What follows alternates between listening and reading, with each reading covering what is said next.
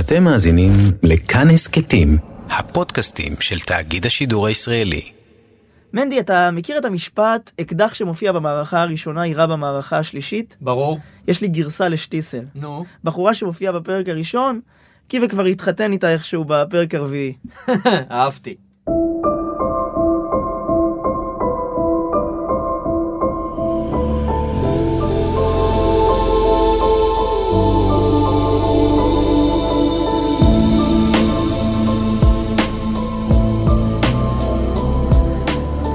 נדב אלפרין. שלום מנדי גרוזמן. שלום גם לכם, שטיסל הסיפור האמיתי, ההסכת שמלווה את הצפייה בסדרה שטיסל, אנחנו בעונה השלישית, בפרק הרביעי של ההסכת שלנו, שבמהלכו אנחנו כמובן נדון בפרק הרביעי של הסדרה שטיסל. איך הפרק נהנית? הנאה קשוחה, אבל כן. החיים הם אה, חיים קשוחים. החיים הם חיים קשוחים.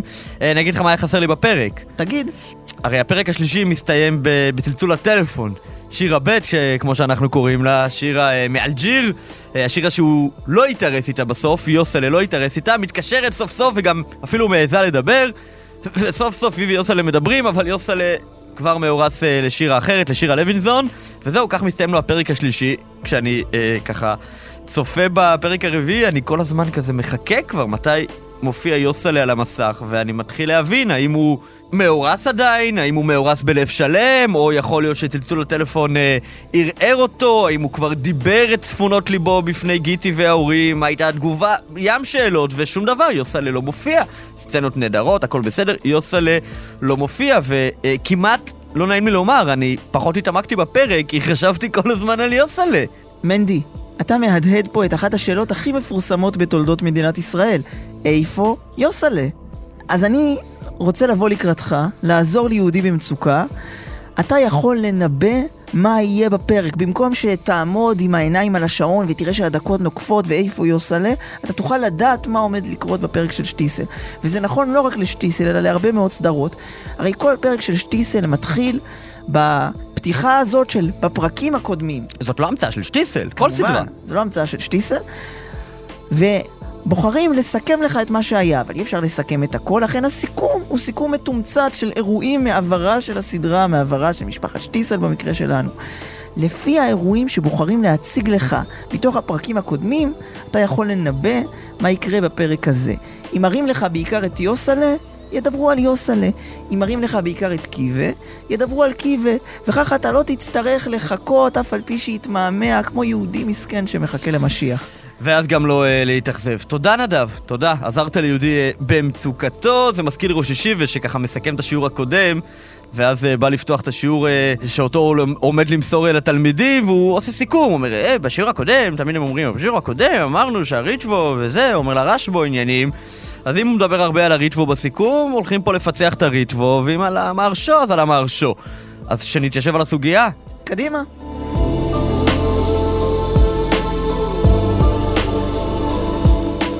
מנדי, אם כבר סוגיה, יש סוגיה ככה בעלת משקל שעלתה כבר בפרק הקודם, גם בפרק הזה עוסקים בה, וזהו היחס בין משפחת שטיסל לבין מערכת הרווחה.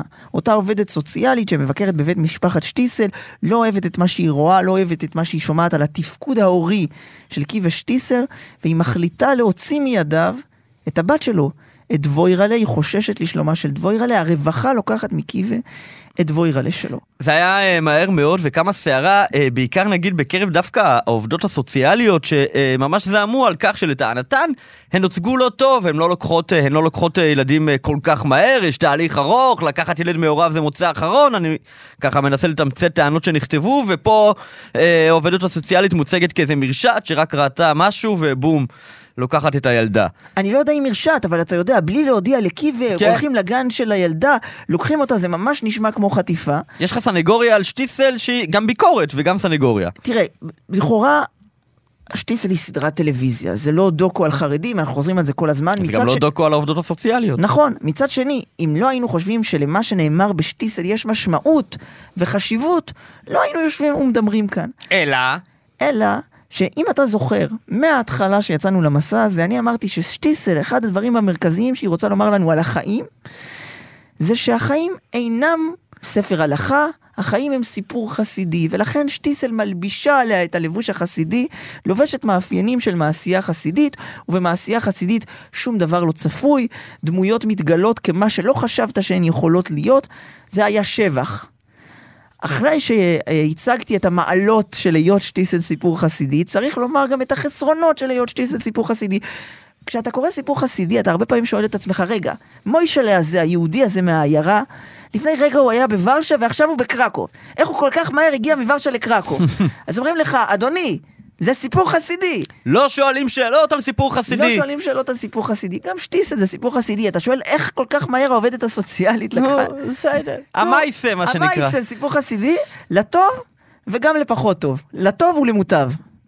אז uh, בתחילת המייסה החסידי הזה, uh, רואים את uh, נוחם, הסצנה הראשונה בפרק, uh, זה נוחם יושב ככה במטבח עם סיגריה, כולו בדיכאון.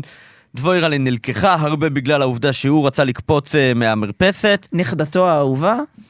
והוא כזה יושב וממלמל לעצמו, מכה על חטא. ראש מראש, אוליביסט. שלבדיר דבוירלה בדיציוני. שים לב, הוא לוקח את הביטוי הכי מפורסם שלו, רשועים ארורים, והוא מפנה אותו לעצמו. עכשיו הוא רשע מרושע. סוף סוף הוא אומר uh, את המילה רשע לא רק על uh, אנשים אחרים, אלא על עצמו. לא רק כדי לפתור מעצמו אחריות, אלא מתוך הדיכאון הוא גם, יש פה איזשהו סימן של לקיחת אחריות. ואני בכוונה רוצה להפנות אותך לביטוי שאתה לא כל כך תאהב בדיבור הזה, הביטוי שהוא אומר על אותם אלה שלקחו את ווירלה. הוא קורא להם... הציונים. עכשיו אנחנו יודעים שאצל נוחם הוא לאו דווקא איזה איש נטורי קרתא, אבל כשהוא אומר דבוירלה אצל הציונים הוא בעצם אומר, אצל מישהו שהוא זר לנו, הוא לא אנחנו. לקרוא להם הציונים זה לומר, הם לא משלנו, הם אחרים. האחרים לקחו את דבוירלה. כן, אז אה, אה, אני חייב טיפה אה, לצנן את ההתלהבות, אבל אולי זאת הזדמנות גם לחדד איזושהי נקודה. אה, כמו שאמרת, נוחם, אתה יודע, הוא, הוא מחו"ל, הוא, הוא יושב טוב, הוא לא כזה דוס. אה, הוא לא נראה איזשהו אנטי-ציוני אידיאולוגי נורא נורא אה, ככה מובהק, ולכן אה, אני חושב שיש פה איזושהי נקודה אחרת, ב... הציונים לקחו אותה.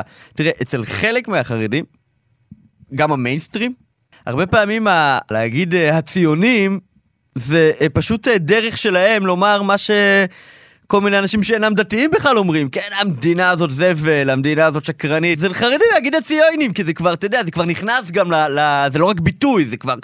משתלב שם פתאום גם האידיאולוגיה, אבל זה, זה, הרבה פעמים זה, זה אותם כאילו אנשים שנגד הציונים, לכאורה הם הכי דתיים, כן? אז הם uh, צריכים מאוד מאוד להעריך רבנים, הרבה פעמים תראה שזה אותם אנשים, זאת אומרת הם כזה לא כל כך אוהבים את הממסד החרדי, הממסד.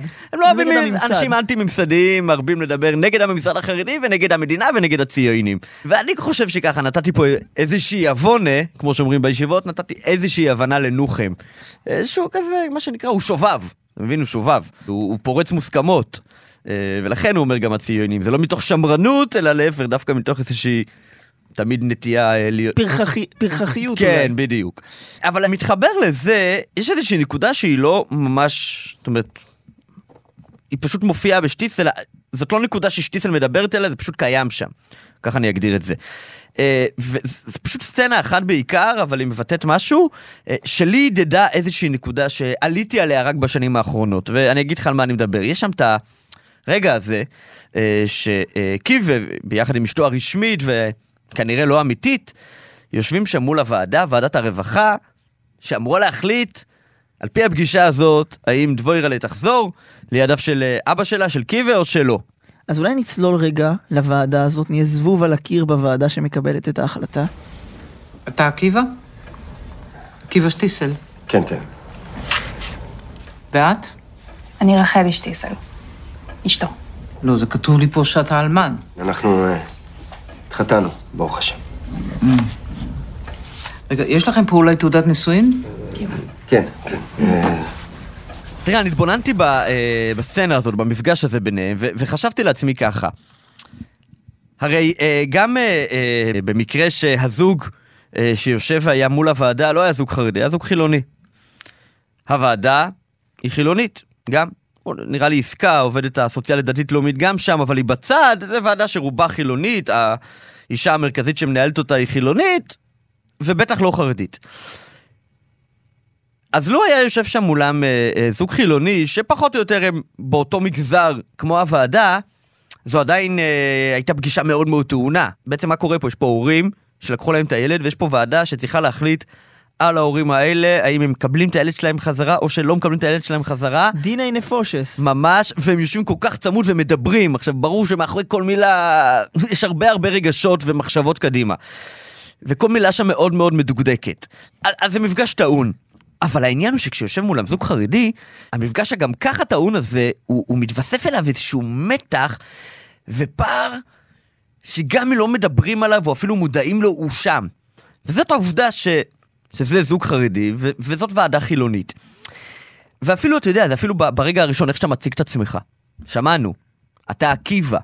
המנהלת הוועדה פונה אליו, אתה עקיבא. עכשיו, עקיבא לא קורא לעצמו עקיבא, קראו לו בברית מילה עקיבא, ומאז הוא לא עקיבא, הוא קיבה. אבל הוא, הוא, הוא מבין למי היא מתכוונת, כי, כי כל חרדי רגיל שבציבור החילוני קצת מעוותים לו את השם. לפעמים לי קוראים מנחם, אה, או מנדל, והם לא, אין, זה לא רונן. וזה ככה על ההתחלה. כאילו, אני לא נתפס פה לקטנות, זה שם כל הזמן, וזה כמובן גם כל העניין. כן, שהוא כזה אומר עולה השוילוים, והם כזה מסתכלים עליו, מה זה עולה השוילום, עולה השלום. הרבה הבדלי שפה. ופתאום הגוף עם הסמכות הוא לא רק הגוף עם סמכות, הוא, הוא כאילו הגוף החילוני, הוא הרוב, הוא המדינה, ו- ואנחנו הזוג הקטן אה, שמנסה ככה לקבל את הילד שלנו חזרה. עכשיו, זה לא רק בדברים רציניים מאוד. זוכר, אני הולך אחורה, אה, ו- ו- וכל ילד חרדי, הוא פשוט רגיל לזה, זה העולם שהוא מכיר, שבעולם הזה, כמעט כל נותני השירותים שלו, הם לא בני הקהילה שלו. אתה יודע, המזגן מתקלקל, מזמינים טכנאי, הוא בדרך כלל לא חרדי. משהו בזק באים אה, לתקן את הקו, הם לא חרדים. עמוד חשמל, זה, באים קבוצה של לא חרדים ומתקנים. עכשיו, אני לא מדבר על זה, חרדים לא עובדים, כן עובדים. גם חרדים שעובדים, הם לא... הם עובדים בהוראה, בסופר סתם, בכזה. אבל ילד חרדי מתרגל לזה שכל נותני השירות זה תמיד מישהו אח... זה מישהו זר. וזה גם כשאתה אה, נוסע לטיול עם הכיתה, אז המאבטח לא, לא חרדי, ומדריך הטיולים, הרבה פעמים, לפחות בעבר, לא היו חרדים. וזה פתאום הזכיר לי את הנקודה הזאת, ש, שאני בטוח שזה משפיע באיזשה, באיזשהו מקום על, ה, על ההסתכלות אה, שלך על העולם. שאתה מתרגל לזה שהרופא לא חרדי. אני לא מספק את צרכיי, יש פה עולם שהוא כל הזמן שולח אליי זרועות. תראה, אני יכול לחשוב על ההשפעה של זה בהשוואה אליי. אתה יודע, היום יש את הסיסמה הזאת שמנסים לחנך את הנוער שהאחר הוא אני. מה שאתה תיארת הוא בדיוק ההפך, האחר הוא לא אני, הוא כל כך לא, הוא שונה ממני, יש איזשהו עולם שבו עושים דברים אחרים. מסביבי עושים דברים מסוימים ויש עולם אחר. ואנחנו צריכים את העולם הזה. אנחנו חייבים, אנחנו תלויים בו. אני גדלתי בתודעה אחרת במובנים מסוימים, שהמדינה, אתה יודע, כשמדברים על המדינה, המדינה היא אני. ולכן, אני לא, אני לא אמור לפחד מהמדינה, ואני לא אמור, אתה יודע, לכנות אותה בשמות, ואני לא אמור לנסות לעקוף אותה, כי זה לעקוף את עצמי, זה לפחד מעצמי. מה זה המדינה? אתה תהיה המדינה, כן? התודעה הזאת של הציונות הדתית, שה... אנחנו מדינת ישראל וכולי, גם אם זה לא כל כך נכון מבחינה חברתית, אנחנו לא הרוב, אתה יודע, החילוני. אז זהו, אז, אצלכם זה באמת אחרת, וברור שזה משפיע על האישיות. ומה יפה, שכחלק מלהיות חרדי מוצלח, זה לדעת לדבר את השפה שלהם. זאת אומרת, אה, אתה יודע, גם בזוג חילוני אה, יכול להיות לפעמים שהבעל יותר ביישן והאישה יותר דומיננטית ו- והיא יודעת יותר לדבר, אה, ובסוף הילד חוזר נגיד בזכותה, בזכות ההופעה שלה. אז זה קיים גם שם, אבל שוב, פה מתווסף לזה עוד משהו. אנחנו רואים את זה בדמות של בוים, אותו חוליה מקשרת, אותו אדם שאליו פונים כי הוא יודע לעשות את, ה- את החיבור בין העולם שלנו לעולם שלהם. ובפגישה עצמה, קיווה ו- אה, ורחלי ורבורג, אה, אז רחלי כאילו יותר מוצלחת, אבל שים לב, חלק מההצלחה שלה זה שבעוד קיווה לא קולט לגמרי שהוא צריך לפחות לנסות לשנות את השפה שלו לשפה יותר עדכנית, כי בוא נראה ביניהם נורמליים, אה, ואפילו כשהוא אומר עולה השוילום, אז הוא אומר כזה, אתה לא, אחי, אתה, אתה לא קולט עם מי אתה מדבר, אתה לא קולט שאתה צריך להתחבר אליו ולהיות איתו ולהראות לו עד כמה אתה כמוהו. ואז לדבר בשפה שלו, כי ולא בסיפור. מצד שני, רחלי ורבורג ישר ידעה להזכיר את התפקיד שלה, את החברה, אני חרדית עובדת, אני יותר כמוכם. ו- ואתה רואה את זה, שאומרים אה, אדם אה, מצליחן אה, חרדי, זה, לא מדבר על הצלחה בתורה, אבל שאומרים על אדם מצליחן חרדי, חלק מלהיות מצליחן חרדי זה לדעת לדבר קצת חילונית. אז אני אגיד לך משהו, מנדי. באמת מה שאתה אומר זה לדעת לדבר חילונית, אבל יש גם תחושה שהלדבר חילונית הזה, אין בו אמת. כלומר, זה לדבר שפה שהיא לא באמת השפה שלך, אתה משתמש בה לצורך. והנה אנחנו רואים שמשפחת שטיסל מנסה בתחבולות לעשות לעצמה מלחמה. כן, אותה חתונה, תוך שלושה ימים לחתן את קיבי רק כדי לשחרר את ווירלה. איך אנחנו יכולים לעקוף? אפילו בשיחה הזאת, כן, עם הוועדה, הם לא מדברים בכנות. קיבי מספר שהם כבר לא גרים עם נוחם, אבל הוא עדיין גר עם שולם, אין לו שום דירה חדשה, הוא רק רוצה כבר את ווירלה. אז יגיד לך, החילוני הממוצע, גם הדתי-לאומי, כן, החרדים האלה הם עדיין בגלות, הם חושבים שהם צריכים לרמות את הפריץ, אנחנו לא, לא נעשה את זה. אגב, אני חושב שאולי התקופה שבה אנחנו חיים עם הקורונה, שלהרבה אנשים יש כל מיני שאלות על החלטות, שנראות החלטות קפריזיות לפעמים, פתאום הם שואלים את עצמם, רגע, אולי יש משהו בחרדים האלה שלפעמים קצת הולכים בדרך אחרת, אבל זה כהערת אגב, וכמובן, אני, היא הערת אגב שאני מאוד זהיר איתה, כי אני בעצמי לא כל כך מאמין בה. כן. אבל, אני רוצה לומר שזה לא רק החרדי שעדיין בגלות והוא רוצה לרמות את הפריץ, אלא שיש פה משהו יותר עמוק ששטיסל נוגעת בו. שמאז ומעולם יהודים החזיקו באיזושהי תודעה עמוקה כלפי העולם. אתה יודע מה, אפילו מאז התנ"ך, מנדן, אני אחזור אפילו לתנ"ך, והדמויות האנושיות שהמקרא מספר לנו עליהן, שבעולם הזה צריך לדעת לשרוד. צריך לחיות בתחבולות. לא הכל לפי הספר, לא הכל מסודר, הממסד שעובד עם חוקים מסודרים, עם טפסים, צריך לדעת למצוא את הדרך לפלס לעצמך נתיב בתוך הבלגן הגדול שמסביב, וזה מה שמשפחת שטיסל עושה. משפחת שטיסל לא מנסה לרמ... בהכרח לרמות את החילונים כי הם לא חשובים לה. משפחת שטיסל הקטנה, הירושלמית, מנסה לשמור על עולמה הקטן, להצליח לשרוד בכל הכלים שיש לה, וכולי. כי ככה זה אצל יהודים. כיוון שמאמינים בקדוש ברוך הוא, אז לא נותר בהם אמון לעולם. בדרך כלל הרבה פעמים מי שמאמין בקדוש ברוך הוא אומר רק הקדוש ברוך הוא והעולם הזה הוא כולו שטויות, הבל הבלים, אז... אז הוא, אני זוכר פעם אחת דיברו על תרופות, ואחד אמר, לא מאמין לכל הרופאים. הוא אומר לו, מה, כל הרופאים אתה לא מאמין בהם? הוא אומר, לא, מאמין רק בקדוש ברוך הוא. רופאים אני לא מאמין. יש חשדנות כלפי העולם בגלל האמונה. יש פה, אנחנו מאמינים, העולם פה לא חשוב, הוא לא רציני, גן עדן, שם זה קורה, הדברים האמיתיים קורים אחר כך. אז אה, זה חלק מהעניין הזה. ת, תן לי לומר משפט שהוא אפילו משפט קצת קשה. החיים הם ממסד בעייתי מאוד. למה הם ממסד בעייתי מאוד? כי באופן שרירותי, כל פעם מתקבלת אותה החלטה שמסיימים במוות. לכן צריך למצוא דרך להתמודד גם עם הממסד הזה. בדיוק. אוקיי, טוב, התחלנו ככה לגעת קצת אה, בדיבורי אמונה כאלה, אז, אה, אז בואו נמשיך עם, ה- עם הקו הזה. יש נקודה אה, שהופיעה כבר באחד מן הפרקים הקודמים, שהיא צפה שוב בפרק האחרון, בפרק הרביעי, ו, ואני חושב שהגיע הזמן לדבר עליה. ואני אתן כותרת לכתחילה ובדיעבד. לכתחילה ובדיעבד. זה מתחיל כמובן אה, מהשאלה של, אה, של חנינה, את הראש ישיבה שלו, אה, האם הוא יכול, הם יכולים לגשת להליך פונדקאות, והראש ישיבה אומר לו לכתחילה, בדיעבד, הוא שואל אותו באיזה מצב אתה, במצב של לכתחילה, במצב שבדיעבד. וזה התחיל שם, וזה צף עכשיו שוב, שאחרי שכבר הוא החליט ללכת על זה, פתאום, פתאום מה הציק לו? שגרם לו לערער שוב על ההחלטה האם זה בסדר שהולכים להליך פונדקאות. אני אגיד לך, רוחמי. אני כבר שבוע שלם מנסה לשכנע את עצמי שזה בסדר שאנחנו עוברים פה על ההלוכה. על התיירי. על הדבר שהכי חשוב לנו. למה עוברים? הרי קיבלת היתר מהרב סולוביץ'. זה לא היה בדיוק ככה. זה בדיעבד גדול, כל הסיפור הזה. בפעם הקודמת שהוא דיבר על בדיעבד גדול מאוד, הוא דיבר עצמם. אמר- הוא אמר, אנחנו בדיעבד גדול מאוד. וזה היה הנימוק שאפשר גם לגשת להליך שמבחינה הלכתית הוא בדיעבד גדול מאוד. ועכשיו הוא כאילו פתאום מתחדד לו דווקא העניין שההלכה היא בדיעבד גדול מאוד, ואז הוא מתחיל לערער, רגע, אולי אנחנו לא כזה בדיעבד גדול מאוד, שאנחנו יכולים לעשות בדיעבד גדול מאוד. אני חושב שזה זה אפילו לפני זה. חנין, אה, מכיוון שהוא צדיק, או שיש לו את השאיפה הזאת להיות צדיק, הוא לא מצליח להשלים נפשית עם המקום שבו הוא עשה משהו שלא כולם מסכימים עליו שהוא בדיוק מה שראוי ונכון וצריך לעשות. הוא חשב שהוא יהיה תמיד נקי וטהור וזך, והנה, זה לא קורה. הוא פרפקציוניסט, רואים את זה גם עליו, הוא, הוא בחור, אנחנו צריכים בעיקר דווקא לפני החתונה, בעונות הקודמות, הוא יושב שעות, הוא... זה בן אדם, אתה יודע, שהוא חייב, יש לו אפילו הייתי אומר איזושהי אובססיה, הוא חייב לסגור הכל, כל הזמן, לנעול את כל המנעולים. אה, אז זה ממש יושב על זה, גם התפיסה הזאת שהוא חייב לכתחילה, שמלכתחילה, לכתחילה, וזה... ואפילו כבר שהראש שבעה התיר לו, הוא, הוא עדיין מתלבט. ובמובן מסוים, הוא קצת מסמל כאן את האידיאל החרדי, לא מנדי? אני אפילו לא יודע אם רק האידיאל החרדי, אה, אה, אידיאל דתי ואולי אפילו אידיאל דתי שגוי.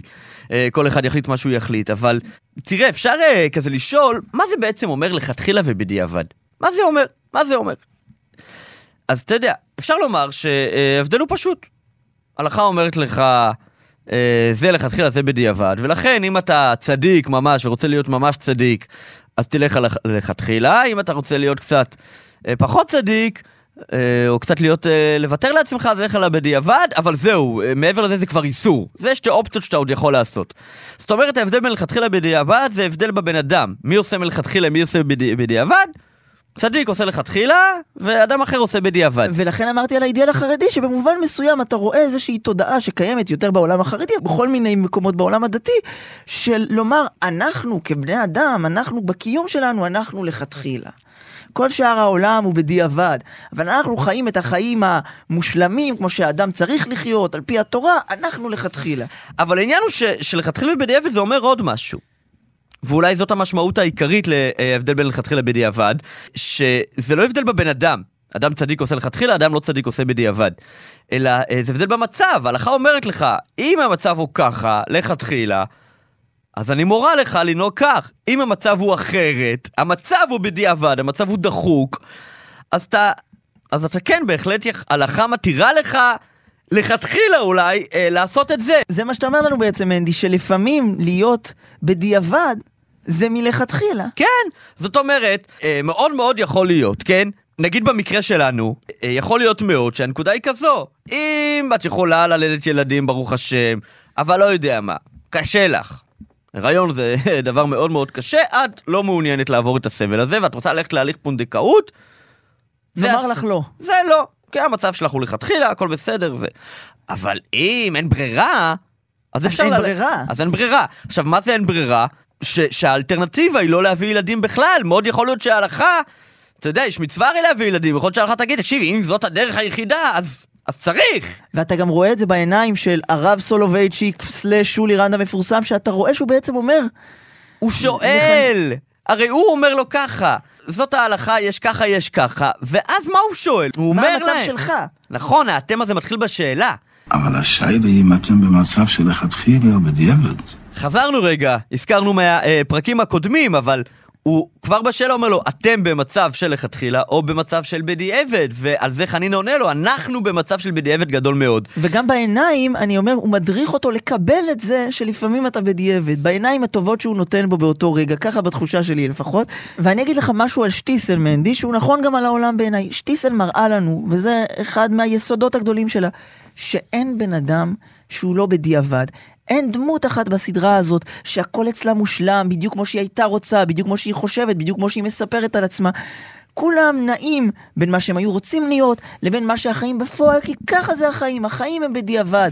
המוות, כמו שאמרנו קודם, הוא מלכתחילה. תקשיב, אם הייתי צריך לבחור שם חלופי לשטיסל, הייתי קורא לזה...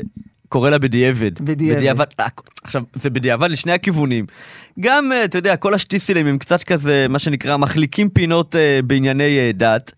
כן, נגיד שולם, כן, אוסר על התלמידים שלו בעונות הקודמות להסתכל על המטסים ביום העצמאות, כי זה לא מתאים, ואז פתאום, אחרי שהוא אסר עליהם, הוא פתאום כזה סקרן ומציץ. מן החלון, כן. עכשיו, גם על דברים בעולם, הם גם יש להם כזה, נו, מילא, חשבתי שיותר מוצלח, יצא פחות, קיווה אומר באחד הפרקים בעונה הזאת, אה, נו, קדחת, כאילו כזה, חיים קדחת. נגיד מלכתחילה, אם מקריאים לך שירה של איזה משורר תל אביבי, אתה אמור לומר, "אה, זה, זה רשועים ארורים בתל אביב, איזה קויפרי, מה יש לי להקשיב? אבל בדיעבד, זה נוגע לך בלב, וזה מה שמוביל אותנו אל הסצנה היפה ביותר בפרק הזה בעיניי. אה, שולם אה, בא אה, לאזכרה של גיסו, סוחר, האח של אשתו, שם עומדת אה, כמעט אלמנה, מי שהייתה אמורה להינשא לו ולא נישאה בסוף, נחמה יוקטן, הנגידה נחמה יוקטן, והיא בוחרת מעל הקבר של סוח, אותו סוחר, אותו יששכר, שאהב שירה, להקריא שיר של אלתרמן. ושולם עומד איתה שם, ואתה רואה ש... מה השיר של אלתרמן עכשיו? את מדברת פה עם חרדי, איש ירושלים, מבוגר, מה את מקריאה לי עכשיו אלתרמן? אבל נו, אזכרה, עניינים של הלב, נעשה קצת פשרות, ופרפרזה על אחד המשפטים אה, משטיסל. נו, שתקריא את מה שהיא רוצה להקריא. אתה רואה שהוא כזה ציני בהתחלה מול מה שהיא מקריאה, אבל אז הוא שומע את המילים. חיוך ראשון, נתן אלתרמן. אל תקראי לי בשבועה נואשת, אל תקראי לי במילים רבות. אני שנית אלייך נאסף. עולה אל מפתנך מכל דרכיי, והמסע יגע ואביון. אל תקראי לי במילים רבות. הכל, הכל נרגע ומתפורר, אך את עודך ועוד הלילה חי. גדולים גדולים רגעי הסוף. כבי את הנרות, האור זועק לנוח. פרסי את שתיקתך, המרחבים שתים. וחבל מנדי, שאנחנו לא יכולים לראות את העיניים של שולם שטיסל, אולי אפשר לשמוע את ההנחות שלו ככה בלחשושים שם. השיר הזה של אלתרמן לאט לאט מפרק לו את הלב, ממש ככה. הוא בוכה, הוא מוציא את הממחטה לספוג את העיניים, הוא לא יכול. עכשיו, בהתחלה היה בו כזה זלזול, אבל הוא שומע את המילים על געגוע, על הרצון לגעת במישהי שאיננה, או שלא יכולה להיות, היזכרות במה שהיה. הרי הוא איבד את דבוירה שלו, וזה מלווה אותנו מהעונה הראשונה. וזה רגע מופלא בעיניי, מפני שהוא אומר לנו דבר אנושי פשוט. כשמשהו, יש בו אמת, ויש בו יופי, זה לא משנה אם אתה צ'למר, חסידי, או ליטאי, או אשכנזי, או מזרחי, לוינזון, או לוי, בסוף זה ייגע לך בלב ואתה תבכה. תקשיב, אנחנו בדרך כלל בסוף אה, כל פרק אה, עושים ציטוט נבחר, כן? אה, אבל אה, אה, הסצנה הזאת שתיארת, אה, אני מייסד לכבודה מדור חדש, חד פעמי, אה, וזה הבעות פנים נבחרות. אה, כי לפעמים ה- ה- החלק הכי חזק בפרק הוא, הוא חלק שאין בו, שאין בו מילה אחת, הוא, הוא בעיקר עיניים. זה לא רק אה, לפני שהיא מתחילה להקריא ואחרי שהיא מתחילה להקריא. אני באמת אומר, תבדקו אותי, תחזרו לסצנה. באמת כשהיא מתחילה להקריא בבית הראשון הוא כזה מסתכל כזה, באמת לא מבין מה קורה פה כזה. אה, גם שירה הוא לא, לא כל כך מחובר, ועוד שירה ליד קבר. ולאט לאט לאט, אתה רואה, הבת פנים קצת אחרת, כאילו סקרנות, הוא לא מתרגש עדיין, אבל הוא פתאום כאילו נותן איזה צ'אנס. זה מתחיל לעניין אותו. ואז לאט לאט אתה כבר מתחיל לראות שזה ממש מדבר אליו, ואתה ממש רואה שהוא מתחיל להתרגש כבר, זה לא רק מסקרן אותו, הוא מתרגש כבר. ובסוף, בסוף של השיר זה, זה נגמר בזה שהוא מוציא ממחטה ומוחה איזושהי דמעה. זה פשוט הבעות פנים מדויקות ברמות, אה, באמת, בלתי ניתן לתיאור. ואתה יודע מה, מנדי, אני- אנחנו דיברנו על זה ששטיסל מדברת על עצמה. בפרק הקודם, היא מזכירה סדרה על חרדים. כאן היא לא בדיוק מדברת על עצמה, אבל היא כן מדברת על התפקיד של האומנות. שהאומנות, אם תטה אליה אוזן, לרגע, אפילו במקרה, אם זו אומנות טובה, אם זו שירה יפה, בסוף אתה תיפתח. החרדי ייפתח לאלתרמן, והחילוני ייפתח לשולם שטיסל, כי יש פה לב אנושי פועם. הסצנה הזאת גם, אה, יש לה מסר ממש אה, לא רק אה, חרדי-חילוני, כי אתה יודע, זה לא שבעולם החילוני היום חובבי השירה ממלאים את הרחובות. מי כמוני יודע. זה באמת שירה בעולם ציני. בעולם, שזה משהו שהוא מקיף את כל העולם. בדיוק, תנו צ'אנס לשירה, אתם אומרים, מה עכשיו שירה? מה יש לי להקשיב לזה? אין לי זמן, זה תכלס. תכלס, כשזו שירה של אלתרמן למשל, יש לזה כוח. יש לזה כוח אדיר. טוב, אז אה, פנים, אה, הבעות פנים נבחרות עשינו, אה, באופן חריג, שלא עכשיו נידרש בכל פרק למצוא הבעות פנים, אבל עכשיו אנחנו ממש מגיעים לחלק האחרון, ובו אנחנו בוחרים ציטוט נבחר, אז שולם כבר כיכב לנו בשני פרקים, לאחר מכן ליפה כיכב לנו, ועכשיו, גבירותיי ורבותיי, נוחם. הוא דומה לי.